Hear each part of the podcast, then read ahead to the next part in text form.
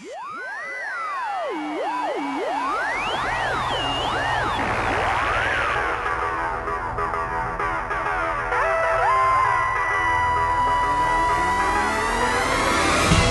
can't rewrite the Doctor Who podcast. Not one line.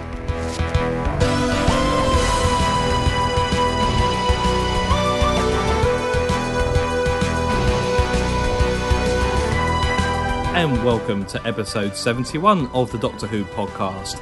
Now, the last podcast, well, the last proper podcast, we talked all about Big Finish, which was a fairly recent development in the Doctor Who continuum. This time, we're going to go back right to the beginning, take a look at the first Doctor. So, let's put the DVD in and take a look at the quite excellent actor that is William Hartnell.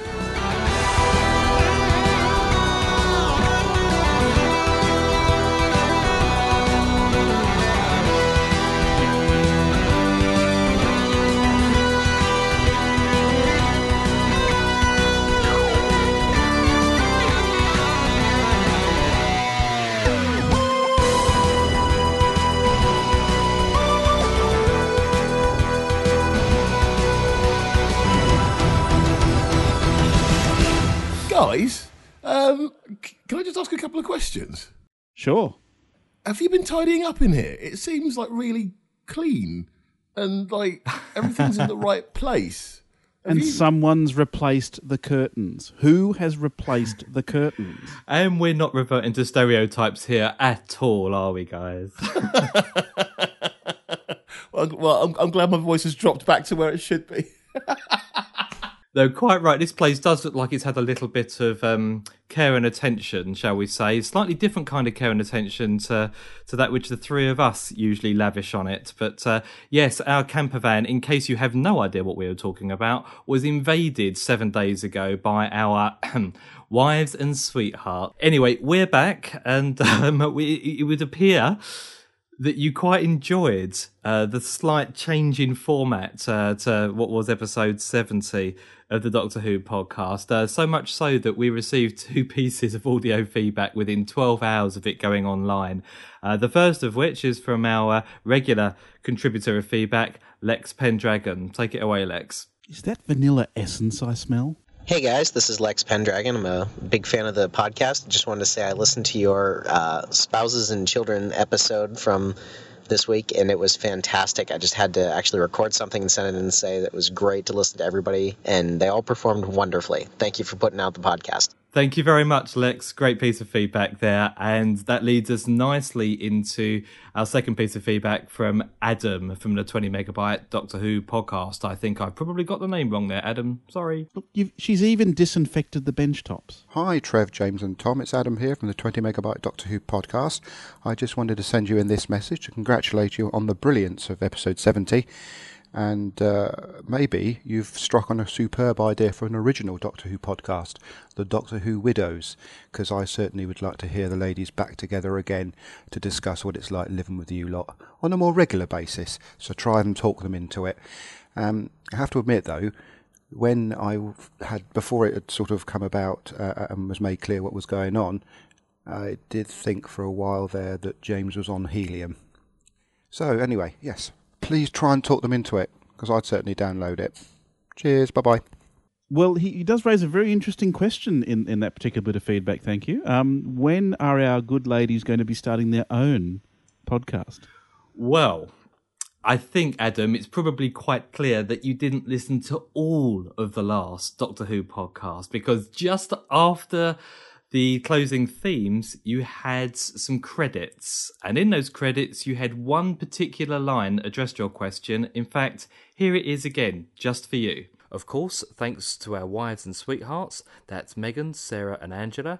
And no, they will not be starting their own podcast anytime soon, so hold fire on those emails. So, in other words, Adam, the answer is no. They will not be forming their own podcasts. and if you had any idea of how difficult it was to get all three of them to agree to this, this was about four months in the making. Trev, Tom, and I have been doing some serious negotiating. The minute I mentioned the idea to Angela, it was no. Absolutely no way. It's never going to happen. So I'm afraid, Adam, you're going to have to cling on to episode 70 as the only time you're ever going to hear the three of them together. Nice idea, though, um, getting them all together once again, but it's it's it's just not going to happen. That's that's a real shame because I've gone to the trouble of registering wifecast.com and everything. Um, what am I going to do with that domain now? I could try and get another wife if that helps. You could probably make some money from from some German businessmen. I would have thought. Quite possibly. Anyway, let's get back to what we're actually going to be discussing this episode, which is not our respective wives and sweethearts. It's going to be William Hartnell and all things Aztec-y. We're going to be taking a detailed look at the first Doctor story, The Aztecs, which I have to say right at the outset, before Tom and Trev say a word, one of my favourite first Doctor stories ever. Thoroughly enjoyed revisiting this.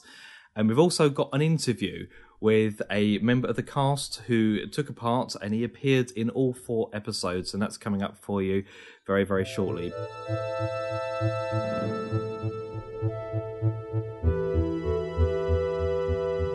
Okay, before we begin our discussion, I think it might be helpful to just outline what the plot of the Aztecs is all about. It's not I'm not going to make this terribly detailed and I'm not going to go on very long, but it's just to make sure that if we have any listeners who uh, want to participate in the discussion, but haven't seen the show, they've got a feeling for what's going on. Right, so what actually happens is that the TARDIS arrives in 15th century Mexico and materializes inside an Aztec tomb. As the crew, in this case the First Doctor, Ian, Barbara, and Susan, pop out of the TARDIS to do some exploration, the door of the tomb closes behind them. Now, there's a bit of a, a bit of to and fro and a bit of business, but the culmination is that Barbara is proclaimed as the reincarnation of a god. And from there, the story starts. One of the things we have to remember, of course, is that Barbara is a very moral person, and she's arrived in a land which appears to be her historical specialty. And now she has a chance to end one of the most defining aspects of that particular society, i.e., human sacrifice. And the story unfolds from there. Doctor, look at this extraordinary city down here. The Aztecs, they knew how to build. We must be pretty high up here. Place seems absolutely deserted. Yes, I hope you're right, Chesterton. These Aztecs had some rather gruesome habits. I should hate to be carved up on that by some Aztec high priest. The door! Quickly! There's nothing to get a grip on. There must be some way of opening it. Yes, you push from the other side. These tombs uh, were designed to prevent grave robbers, not to aid and abet them. Autloc, High Priest of Knowledge, most, most humbly greets the servants of Yetaxa. The servants of whom, sir? Yetaxa, the High Priest. Where's Barbara? Of whom do you speak?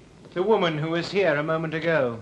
In due time you shall meet again, but first grant us our courtesies. No evil exists in our hearts towards you. In fact, we honor you. Let's get the ball rolling, guys. Tom, let's start with you. How do you feel about the Aztecs? I love it. It's a great, great story. One, it's historical. Number two, it comes from season one. Number three, it comes from the time when Doctor Who was still about an ensemble cast. It was, it wasn't just about the Doctor and in the background there are his sidekicks getting into trouble. Um, I love the fact that it's uh, it, it's a very open story. It's also very much Barbara's story. Um, I'm sure we'll discuss some of the ins and outs in terms of running themes as well. But I love it because it's it's one of the last places that the show is about the TARDIS crew as opposed to the Doctor. Trev, what about you? Well, I, I must agree with Tom. I, I think it's a fantastic story, and it's one of those stories that I always use as an example for watchers of the new series, where they talk about you know the complex character arcs of our companions now, and I point them all the way back to the Aztecs, and go, well, you know, the companions back then had some very meaty issues to handle back then as well, and like Tom says very correctly, it is a story about Barbara. Um, the rest of the TARDIS crew, Doctor included, are very much secondary characters for the most part in, in this story. And it's it's Barbara that has to deal with the issues. It has to make, I suppose, the ultimate decision that drives this entire story. Hmm, yeah, it's, an interesting kind of conflict, I think, between the TARDIS team. I mean, you, you, you talked about Barbara driving the story essentially, and you know she is of an extreme view, really, that she is suddenly within this particular barbaric, as she sees it, time period, and she's going to improve it, and no one's going to tell her otherwise. And the polar opposite is the Doctor on this occasion He says very clearly that they are not going to interfere, they're not going to change history. You can't rewrite history, not one line. So it's an interesting contradiction, really, within the way the TARDIS crew approach what is the first kind of story in, in some stories. I mean, this is the sixth Doctor Who story ever. That they actually get involved and they do something. In the other stories, you can almost say that they just arrive and they, they kind of watch things happen and the intention is always to get back to the TARDIS fairly safely and take off again. This is the first time that um, they've actually had some kind of direct impact on a civilization or a society, and also the first time really that we see the author trying to kind of get a social commentary through the characters' lines, and I found that quite interesting. Exactly, too. I mean, I I think the Aztecs is one of those stories that perfectly typifies what they were trying to do with Doctor Who in these early days to educate people. I mean, you know, you listen to stories like Marco Polo, which have, I suppose, almost science-based lectures in them about how water condensates in warm areas and you know all that sort of stuff. But the Aztecs, I think, does it in a lot more intelligent way.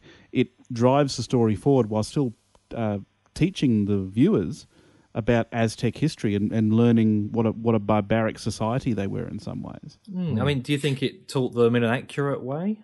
I, I, I certainly think it does. I think it speaks in a very balanced way because like like you say, we do have Barbara having her extreme opinion about wanting to go in and change this particular aspect of Aztec society, which is the uh, ritual sacrifice side of things. Mm. But we have the Doctor, I suppose, as the voice of reason in some respects, saying, "Well, you know, and and Barbara to a certain extent saying, well, you know, that's just one part of their culture that historians seems to have fixated upon. Overall, that they were a very enlightened and uh, you know sort of forward culture. Yeah. Now, I think that you see is, is, is the recognised perception of the Aztecs today uh, that they were actually quite an advanced um, society, and yet I think within the first five ten minutes, I can't remember which character it is now, but they describe that the way the Aztecs live, you know, as um, as barbaric, or um, and certainly that they indulge in some gruesome habits, and uh, and Mm. yet you know that is kind of mixed with some fantastic slapstick as well. I think um, one of the guards' helmets tickles a doctor in the face with one of the feathers earlier on. And so for me, I think within the first five, ten minutes, you've got like a whole mix of almost very different genres. You know, you, you got a historical lesson, which is done through Barbara's info dump about the Aztecs. And, you know, then you've got the sci-fi part uh, as well with the, with the TARDIS being completely cauterized from the story. It's just removed. You know, going back to the TARDIS and taking off is not an option. They've they've, they've got to get involved. And yeah, I I, I just really was drawn into this uh, story very very quickly. Do you know, it, as we're talking about this, I mean, it seems to be one of the most modern of the early Doctor Who's. And I'm thinking particularly about the way that um, the TARDIS crew interact with the natives and what Barbara tries to do. For me, there were really strong echoes of Donna in the fires of Pompeii going on there. Um, also inside this, we've got the Doctor as well as uh, as well as well as uh, Susan, but we've definitely we've definitely got the big theme of the Doctor falling in love, which again reaches forward uh, into uh, it, it- into some some of the uh, season two, season three stuff that we got with uh, David Tennant and Billie Piper. Uh, I, I don't know Well, what you guys think thought. I think that. you're stretching it there a bit, but uh, No? I think you're stretching it a little bit there. Which um, which ha- I mean, which character do you think the Doctor falls in love with? Because it's certainly not Cameca. Well, he doesn't. Well, this is the thing, though. I mean, looking at it, he's not too keen. He doesn't seem to be too bothered about leaving. There, there is, there, there, Mm, there, there are, there are, there are a couple of places where it's like, well, I, I've made some cocoa and got engaged. He doesn't seem to be running away from her so much. I think it's. It, it's helpful for us as Doctor Who fans to want to believe that the old boy was never ever interested in the opposite sex. But you know, like I say, he's not running. In fact, at the very end, he seems a little bit reluctant to leave. exactly. There, there is definitely that that reluctance there. I mean, he, he, he gives that sort of wistful look back towards the garden, and uh, you go, no, this this, this guy's sorely tempted to stay with Cameca, most definitely. I think he certainly thinks she's charming, intelligent. I mean, he can't extol her virtues uh, enough when he's just after the first meeting with her. But having said that, I think the, the scene you referred to where they were drinking a cup of Bovril, no, not Bovril. Bovril's not cocoa, is it? Horlicks. Horlicks together. When the doctor suddenly realizes this is how people get engaged. The double take he gives the camera is absolutely priceless, and I think it leaves the audience in no doubt that the Doctor didn't mean to get engaged.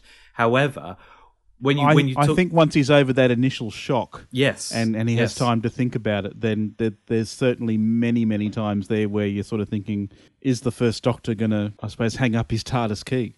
Oh, I, I I wouldn't go that far. I think as soon as he's got over that initial shock, he's only continuing the relationship or the facade of the engagement in order to obtain various different things that will help him gain access to the pyramid, that will help him gain access to the TARDIS. And I think this shows the beginnings of how Machiavellian the Doctor would become, certainly in other stories. But I don't think he had any intention at any point ever of staying in that garden. Um, incidentally, incidentally, you can actually go and live in that garden when you retire at 52 years of age. Uh, and they called it the Garden of Peace. Now, how about that for a particularly advanced society? I would love that. I'm I'm 37, and if they end up sending me off to a nice garden like that in two years' time, I'm going to be very happy. Let alone 52.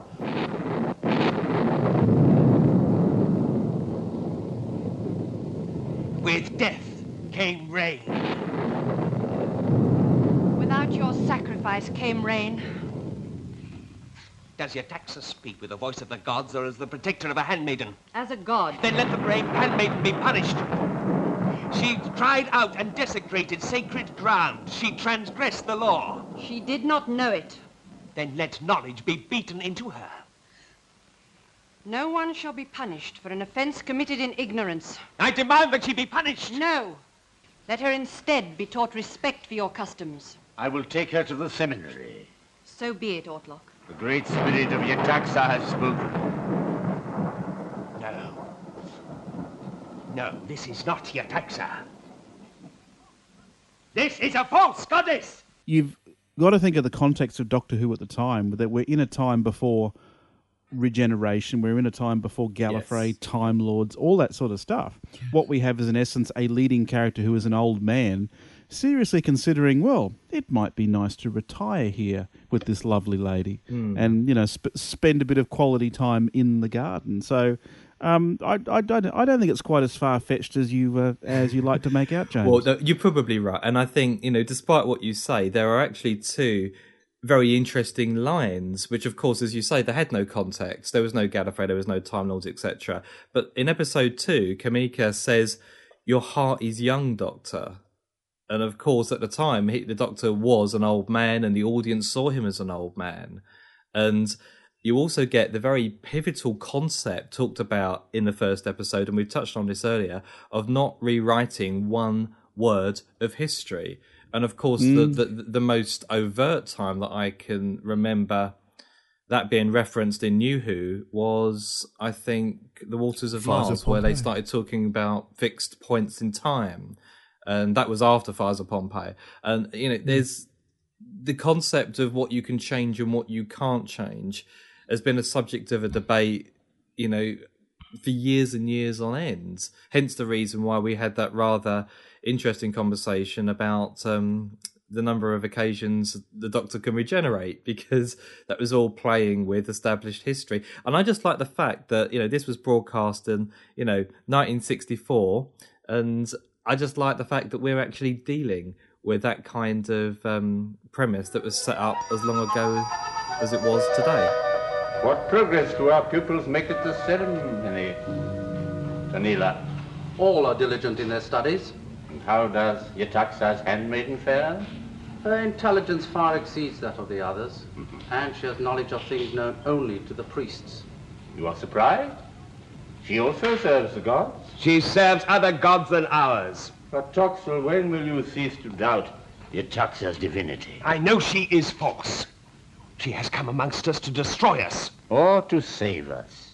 I mean, we've already talked about some of the strengths of this story, I think, and you know, it's it's quite different to the preceding five stories. But for me, one of the things that stands head and shoulders uh, above the other stories is a supporting cast because there isn't a clunker of a performance delivered at all. I think they were all brilliant. Um, and I want to start, if we can, by talking about Tlotoxl, who's played brilliantly by John Ringham, who reminds me physically of a bit as, as a cyber shade. You know, he's a, he's got this kind of hunched over look, and he's just absolute evil incarnate. And clearly, he's supposed to be the villain of the piece. And yet, when you consider uh, what he's actually doing, then the only person who you can really advocate their motives is Tlotoxl because he's trying to protect his society. He's the one who spots Barbara as being an imposter, and yet he is the one who is outmaneuvered and pretty much, you know, pushed to one side and villainized, if that's a word, right from the very outset. And uh, I, I, just felt that was a really good piece of writing and brought to life in such a fantastic way by John Ringham. Oh, he, he he's an incredible actor because he features quite heavily in, in a lot of the DVD extras, mm. and he is the nicest, most you know, well mannered guy you could ever possibly meet. And then you watch him in the Aztecs and you go, oh, gee, he's he's an evil so and so, isn't he? He's he's just dripping with menace and intelligence, and he, he is a really, really worthy villain in this one. But you know, but you know, he's just playing Richard III. I, I, was, I was waiting for him to just break out with "Now is the winter of our discontent made glorious summer by the sun." You know, come on, but it, but you're right. It's it's a very much a boo hiss. I want to say pantomime villain. It's not quite as bad as that, but I think John Ringham as Lox as Loxel and um, Graham Crowden as Soldeed are in the same place. I, I, I, think that's harsh. I got to be honest. I, I think I think John Ringham's performance is absolutely pitched perfectly. As, as not to say that I don't like uh, the performance of Soldeed either, but I think Tlotoxl is just absolutely perfect, and he's got that added interesting twist that he's not actually the villain, although you're buying him as no. the villain. Um, in, in whatever way you analyze Tlotoxl's motives, he is not actually trying to do anything that's um, to the detriment of his society and his people. All right, with the slight exception of killing people and gouging their hearts out. But I yeah, mean, aside from that, he's actually a pretty well motivated chap. Yeah, and, um, yeah, yeah. I, I, I do get that. But I mean, at at the essence, I, I suppose most Doctor Who villains can be defined as people or monsters who are doing something that the Doctor and his companions disagree with. And while he he isn't a, a true villain in the sense because, like you said, he is doing something that has been part of his his people's culture for probably centuries. I suppose um, he he he is doing something that the TARDIS crew and by extension the audience find quite awful. You know, you say that, and you're right. But what's if we take a step back from this, what's kind of interesting and a little bit confusing and disturbing, I think, what we're doing is we're applying a 20th century morality, Western society morality, to 15th century Aztecs. And it's, it, it surprises me, again, with an older, more analytical mind, that a Time Lord can't see that. Although that said, it is the Doctor that's trying to tell Barbara to stop it. Um, because frankly, the past, as we say so often, is a different country, and they do things differently mm. there. And James, you make the absolute, absolutely the right point. You know, the, the, the central point in this for me is that Tlotoxl is doing all of the right things. He is mm. the first person to look at Barbara and say, "Well, she's not a god." Look at her. She's clearly not a god at all. Um, whilst the high priest of knowledge has just looked at her and gone, "She's a god." At which point, everyone yeah. bows down and accepts it. So, well, no, you're you're quite right. Uh, you're quite right, and. Um, it's Autloc, isn't it? The character's name that Keith Pyott yeah. uh, plays. Yes. And yeah, yes. poor mm. chap. He he comes across as such a nice guy, and you know the way that the TARDIS team play with these two stereotypes is interesting as well. And a couple of Barbara's lines she kind of makes massive, massive generalizations uh, about the Aztec civilization based purely on Tlotoxl. Now, Susan does this as well with Autloc, and she accuses him of being incredibly barbaric, you know, and the Aztecs being, you know, absolutely, you know, horrific in the way that they live. And uh, I think, certainly to Keith Pyott's credit, when Susan goes off at him, he looks like he's been hit almost. And yeah. I, I, think because what, what Susan are doing, what all of the TARDIS team are doing, are making massive assumptions about a, an entire civilization based on two extreme portrayals. Mm. Do you know? It, it, it's kind of interesting as well. The there is a a record of oh, do you know what? I need to look this up because I read I read about it yesterday. This is, I did actually do some preparation. Believe me. Sorry about this. Um, the quote I'm looking for is that the, when the conquistadors first arrived in America, the people, um, the the people said of them, they're crazy. Look at their noses. Look at their eyes. They're, they're, they're, they seem so pained to be searching for something. We think they're insane. And when you've got, and to be honest with you, looking at the way that Hartnell is and looking at the way the TARDIS crew is interacting with these people, they do seem a bit crazy because it's like, literally, wh- who are they to say what you've been doing for the last X thousand years is wrong? And as I say, I'm, I'm incredibly um, surprised. Uh, as I, I say, incredibly surprised. It is surprising with an older mind to see that the Doctor is behaving like this.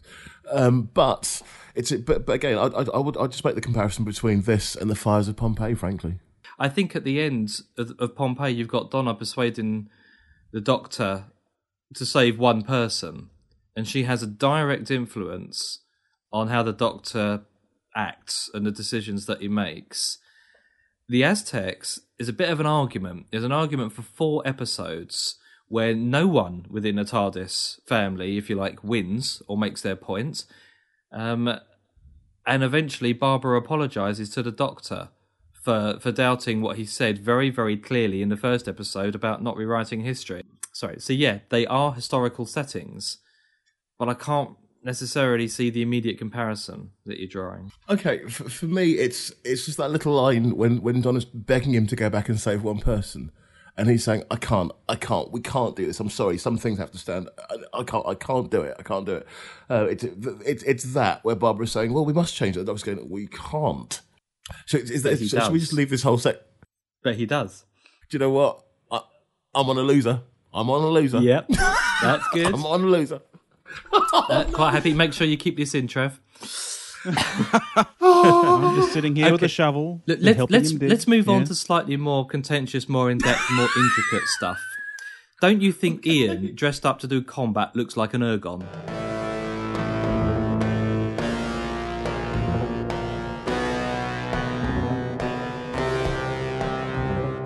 One of the great things about this show is, as we say, the action's kind of spread out amongst the TARDIS crew, and Ian gets to do a good bit of action hero fighting with the Aztec Ixta. In fact, there's a, a really quite shocking scene when bodies start falling off pyramids. It's certainly more convincing than in uh, in the Keys of Marinus. I'll give it that. But we're very lucky to have uh, an interview with the actor who played Ixta, who was part of that choreographed fight with William Russell. On we go, Mr. Ian Cullen. I now have the very great honour of being joined by Ian Cullen, better known to Doctor Who fans as Ixta. Very, very nice and placid and calm character um, from the William Hartnell story, The Aztecs. Hello, Ian, and welcome to the Doctor Who podcast. Hello, thank you, James. When we first see you in The Aztecs, it's about halfway through the episode, and you're waving a large block of wood at the cameraman. Yeah, that's quite late on, actually. I mean, he was calm and collected until Doctor Who turned up. Yes, indeed. I was in charge of things. I was doing very well. And then he came along and spoiled everything. so he deserved to be hit over the head with a wood. And you seem to thoroughly enjoy doing that as Oh, well. loved. We had a wonderful time doing the fights, yeah. Well, that's that's one of the very first things on my list. Actually, you were involved in three fights throughout all four episodes. Two of which were with weapons, one of which was hand to hand. I'd like to talk a little bit about the choreography. I mean, how how much time did you spend learning those moves? Goodness, um, not not very long, I don't think, because in fact they weren't very complicated. Um, basically, they were fencing moves. Right. We all learned fencing at drama school, so it was just a sort of we were fencing with clubs. You, seem to be William Russell that you were you were fighting, fighting all the time. Yeah, he seem to have quite a uh, acrimonious relationship with uh, with Ian Chesterton. Yeah, well, I was frightened of William Hartnell. Uh, we'll come on to that in a minute, perhaps. But very, very interesting. I, I think I timed it at around about eight minutes. You see eight minutes of you fighting on screen. Um, so it's quite a significant period of time there, really. But yeah, let, let's let's talk about William Hartnell. He's got a bit of a reputation of being difficult on, on set. I mean, what, what was your experience of William Hartnell? He was certainly never very. He could be irascible, but he was never never cross with me. But then I didn't have much to do with him. Yeah, he could be irascible, but, but on the other hand, he had a huge load to carry because back in back then, in the good old days, carrying a television series like that was a terrific responsibility. Mm, And to be fair, I, I mean, I think a lot of the people who were doing it too, they were they they were experimenting. Because I mean, television is now very, very slick, and it's, it's got a Mm. huge um, wealth of experience behind it, and the technicians are properly trained because they know what they're going into. But when we were doing the Doctor Who's, I mean, they, they'd only just gone into recording programs. I mean, before that, it was live. Yeah, yeah, yeah. um, The, te- the technicians themselves were working with with uh, equipment that they were learning about. They were Mm. they were learning on the job. Um, so things did sometimes go wrong.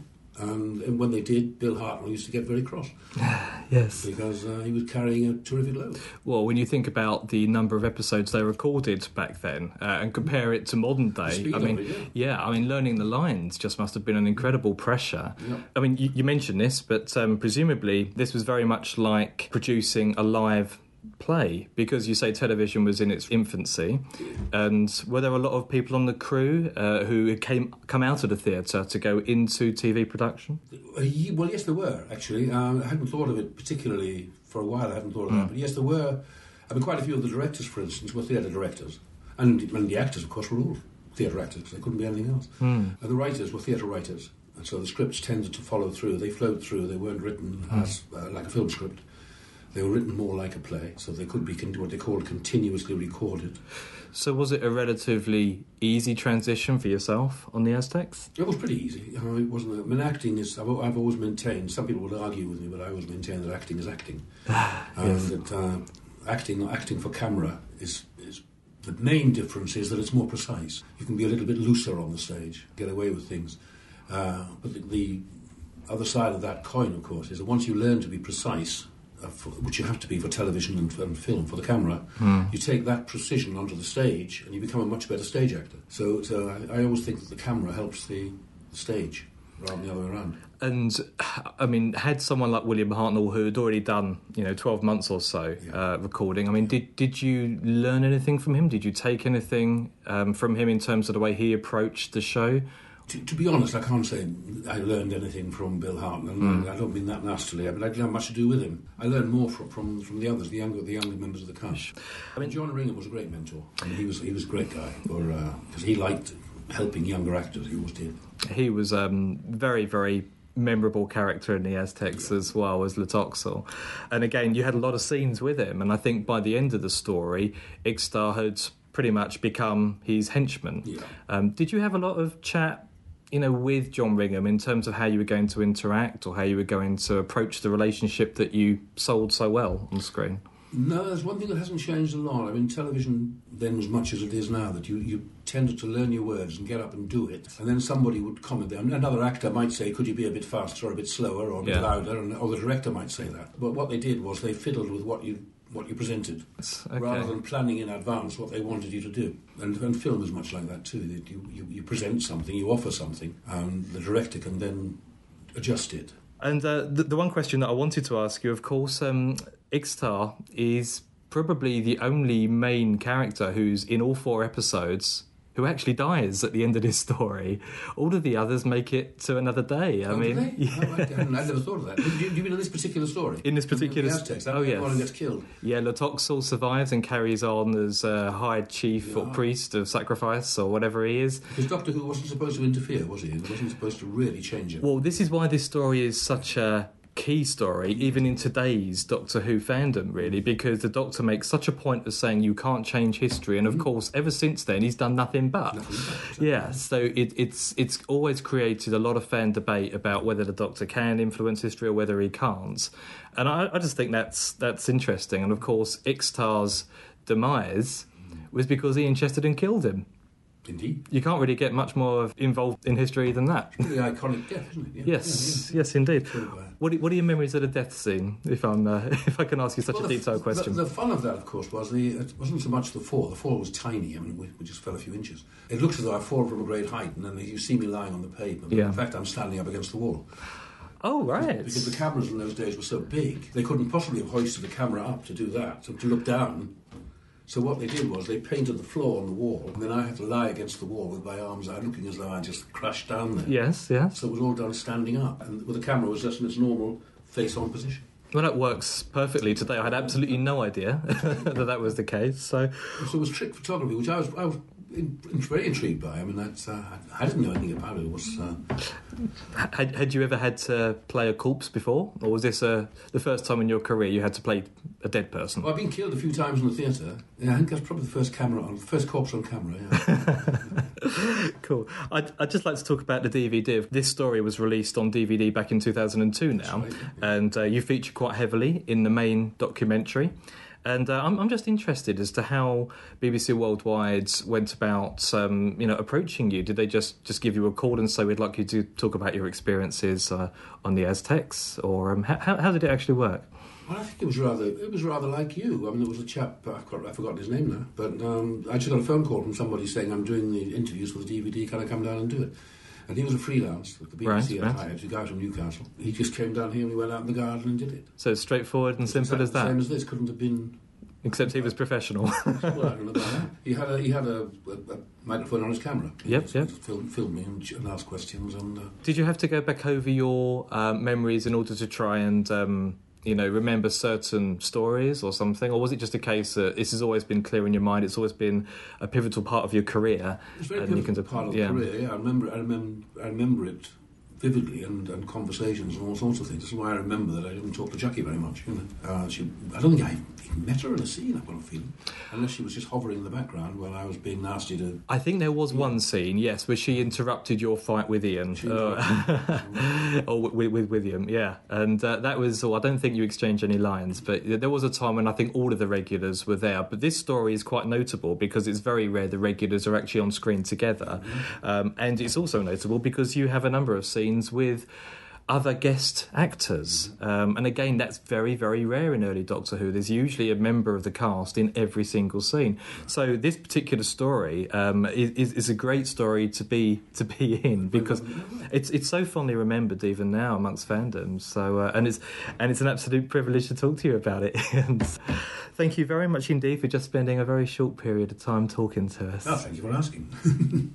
Well, there's James's uh, interview with Ian Cullen, and James, thank you very much for putting it together, and Ian, thank you very much for um, making your time available to the DWP. Um, interesting interview. Absolutely, Trev, and I think it's really rare that you get an opportunity these days to sit there and talk about how Doctor Who was made in the 1960s in as much detail mm. with someone who who was there at the time and has got quite vivid memories as well. So yeah, it was a really good opportunity for me to to, to meet Ixta in the flesh.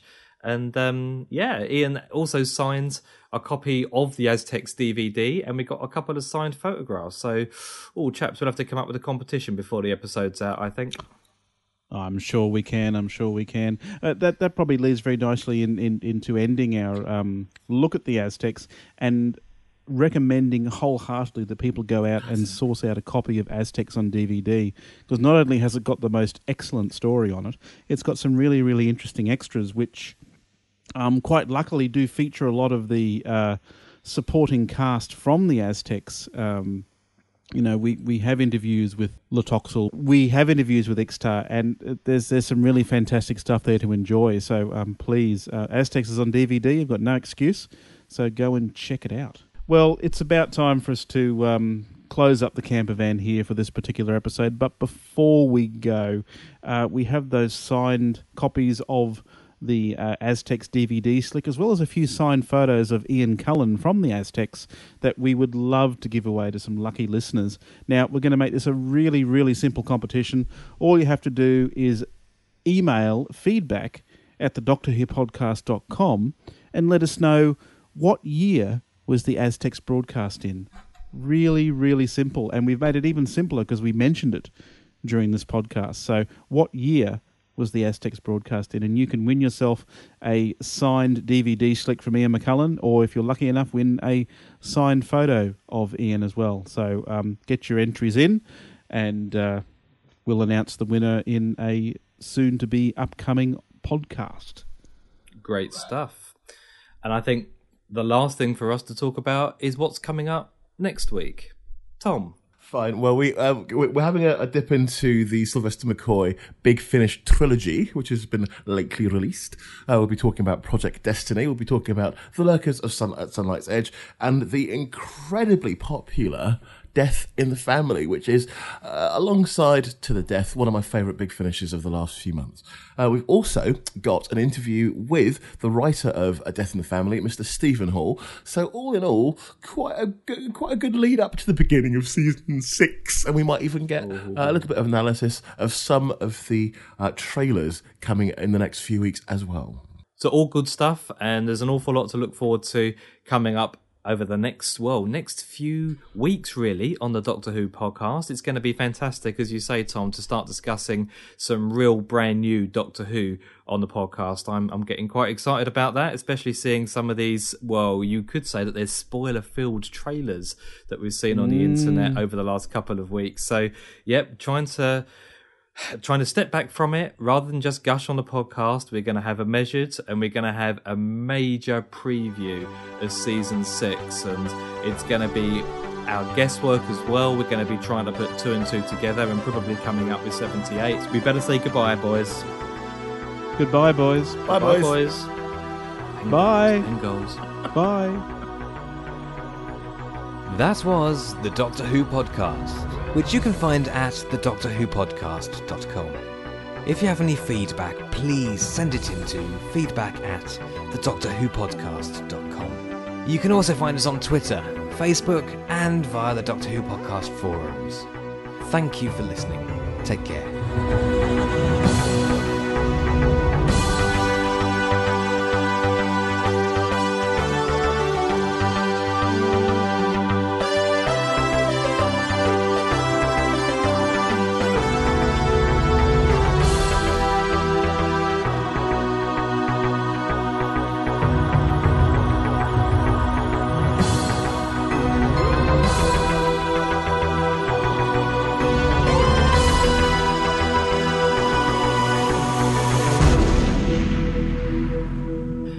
Incidentally, incidentally, you can actually go and live in that garden when you retire at 52 years of age, uh, and they call it the Garden of Peace. Now, how about that for a particularly advanced society? I would love that.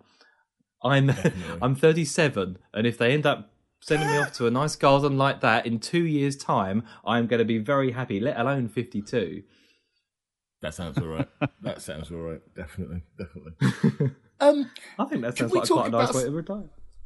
It, it, well, Western society has something like that, but they're called rest homes. I'm not sure it quite works the same way though. Oh, I Um, can't wait to get into a rest home. That's going to be brilliant. Just sitting around all Oh day, my chatting about how things used to be. Look, that's what Doctor Who fans do continually. You're not wearing slippers, are you, James? I, I hope you're not wearing slippers right now. Hang on. He's wearing a big. He's wearing a big nappy. No, they've just come off. Slippers are comfy. There comes a point when you Oh, suddenly no. think that slippers are no oh longer my old and fuddy duddy, but they're actually quite practical. You know, he says just doing up his cardigan and lighting his pipe.